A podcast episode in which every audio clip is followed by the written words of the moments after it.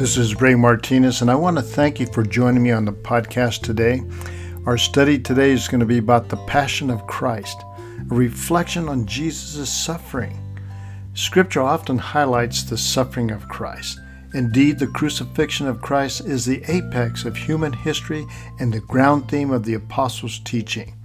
In 1 Corinthians 2 2, he says, I resolved to know nothing while I was with you except Jesus Christ and Him crucified. It is through the passion of Christ that we are made right with God.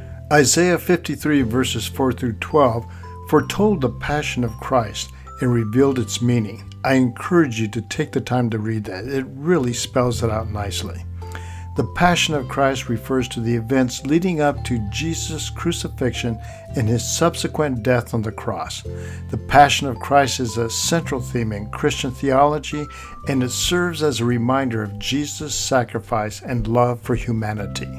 In this podcast, we will reflect on Jesus' passion and what it reveals about his character and his mission.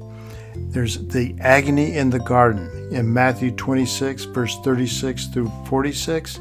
Jesus goes to the Garden of Gethsemane to pray before his arrest. He's overwhelmed with sorrow and asks his disciples to stay with him and pray. Well, we know what happened. They fell asleep. Jesus' agony in the garden reveals his humanity and his willingness to suffer for the sake of others, despite knowing what lay ahead. Jesus remained steadfast in his mission and committed to fulfilling God's plan. There's the betrayal. When you read in Matthew 26, verse 47 through 56, Jesus is betrayed by Judas and arrested by the Roman soldiers. Jesus' betrayal by one of his closest disciples reveals the depth of human sin and the extent of Jesus' love and forgiveness. Even in the face of betrayal, Jesus remains committed to his mission and does not retaliate against his enemies. And then during the trial, in Matthew 26, verse 57 through 68, and Matthew 27, verse 11 through 26, Jesus is brought before the Jewish leaders and the Roman governor, Pontius Pilate. He's given a trial, and he's accused of blasphemy and sedition, and he's ultimately sentenced to death by crucifixion.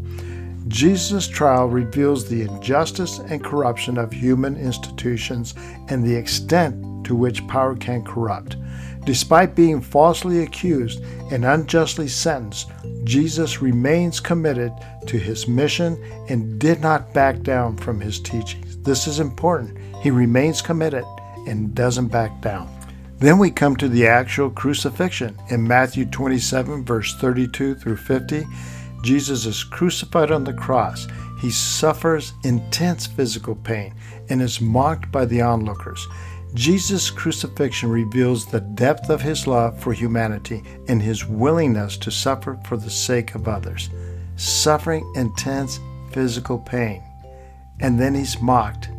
And then yet he shows the depth of his love for humanity. And the thing of it is, he did it willingly. Even in his final moments, Jesus forgives his enemies and entrusts his spirit to God. The Passion of Christ is a reminder of Jesus' sacrifice and love for humanity. His agony in the garden and the betrayal, trial, crucifixion reveals this depth of his character and his commitment to his mission. There is scripture that teaches us about this sense of having a passion. If we look at Colossians 3:23, it says, "Whatever you do, work heartily as for the Lord and not for men." How can you do that without having passion? In Galatians 5:24, "And those who belong to Christ Jesus have crucified the flesh with its passions and desires." Let's reflect on Jesus' passion and be inspired to follow his example of love, forgiveness, and sacrifice in our lives. In the modern usage, the word passion can have the sense of strong emotion and is even associated with love. But Jesus did not endure suffering because of a strong emotion that flamed up for a time and then passed. People today can have fits of passion and do rash things that they later regret. But that is not the passion of Christ. Jesus came to earth for the purpose of laying down his life for us, and he never wavered from it. You can look at Matthew 16, verses 21 through 23, and Matthew 21, verse 24. Indeed, in the book of Revelation, Jesus is described as the lamb slain for the creation of the world. Revelations 13:8. In 1 Corinthians chapter 9 verses 19 through 23, this is a great reading. For though I am free from all, I have made myself a servant to all, that I might win more of them. To the Jew I became as a Jew, in order to win Jews. To those under the law I became as one under the law, though not being myself under the law, that I might win those under the law. To those outside the law I became as one outside the law not being outside the law of God, but under the law of Christ, that I might win those outside the law. To the weak I became weak, that I might win the weak. I have become all things to all people, that by all means I might save some. I do it all for the sake of the gospel, that I may share with them in its blessings.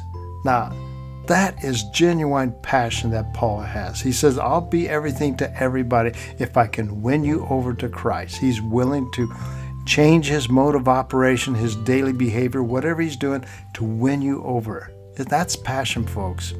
Look at Isaiah 26, verses 8 through 9. In the path of your judgments, O Lord, we wait for you. Your name and remembrance are the desire of our soul. My soul yearns for you in the night. My spirit within me earnestly seeks you. For when your judgments are in the earth, the inhabitants of the world learn righteousness. Now, how do we get a passion for Jesus? This question fits right with God's greatest command found in Deuteronomy 6, verse 4 through 5 to love our God with all of our being. I'll share some guidance on how to bring that about from Scripture. First of all, it goes without saying that we cannot love someone we do not know. Get to know God and what He has done for you. Before the command to love God is given in Deuteronomy 6:5, the statement is made, Hear, old Israel, the Lord our God is one Lord. One aspect of this statement is that He is unique, and the better we get to know what He is like, the easier it will be for us to love Him with our whole being. We must read the Bible as a letter from Him, asking His Holy Spirit to speak to our hearts about what He wants us to glean from it that day. Memorizing important verses and passages is also essential, as is thinking of the ways of how to apply what we learn. Take a look at Joshua 1 8. Here's a second point follow Jesus' example by praying constantly and consistently. When we examine the life of Jesus as well as that of Daniel and others who had a passion for God, we find that prayer was a vital ingredient in their relationship with God. You cannot imagine a man and a woman growing in love without communicating. So prayer cannot be neglected without expecting one's love for God to grow cold. Prayer is part of the armor against our greatest enemies. Look at Ephesians 6:18. We may have a desire to love God, but we will fail in our walk without prayer. Matthew 26, verse 41. Here's the third point walk closely with Him now.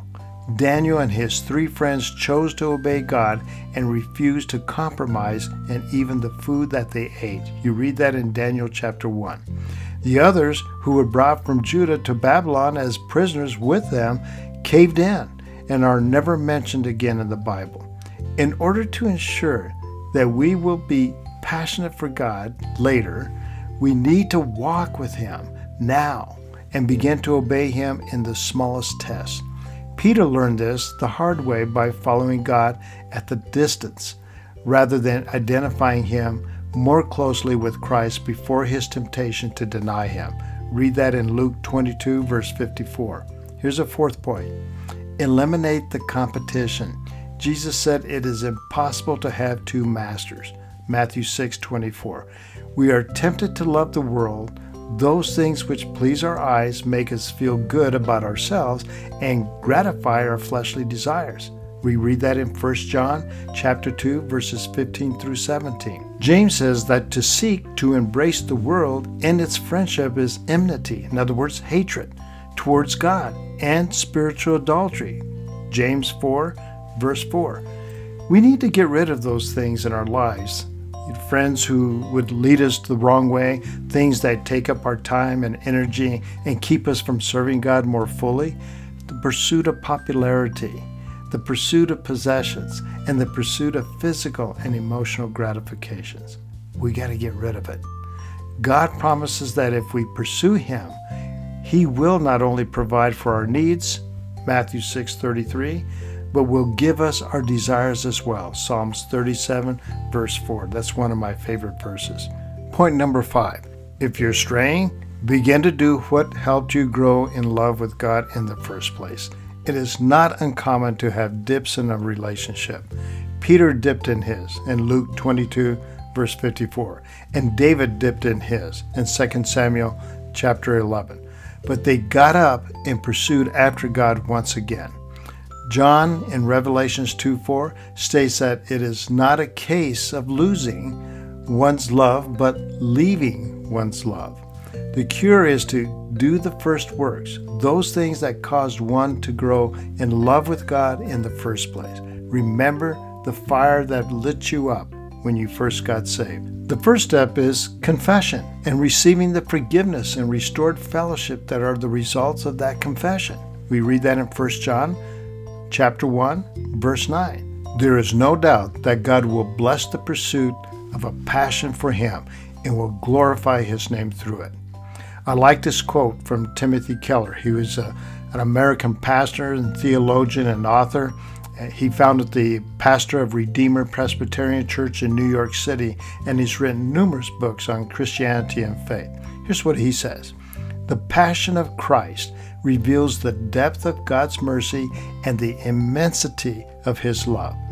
In the face of our brokenness and sin, Jesus willingly embraced the cross offering himself as the ultimate sacrifice for our salvation. His passion teaches us the power of selflessness and the transformative nature of God's grace. Well, he says it well. God bless you. Fire yourself up. Get that passion for Christ and live the way He would have you live. Just do as He does. You have a blessed day.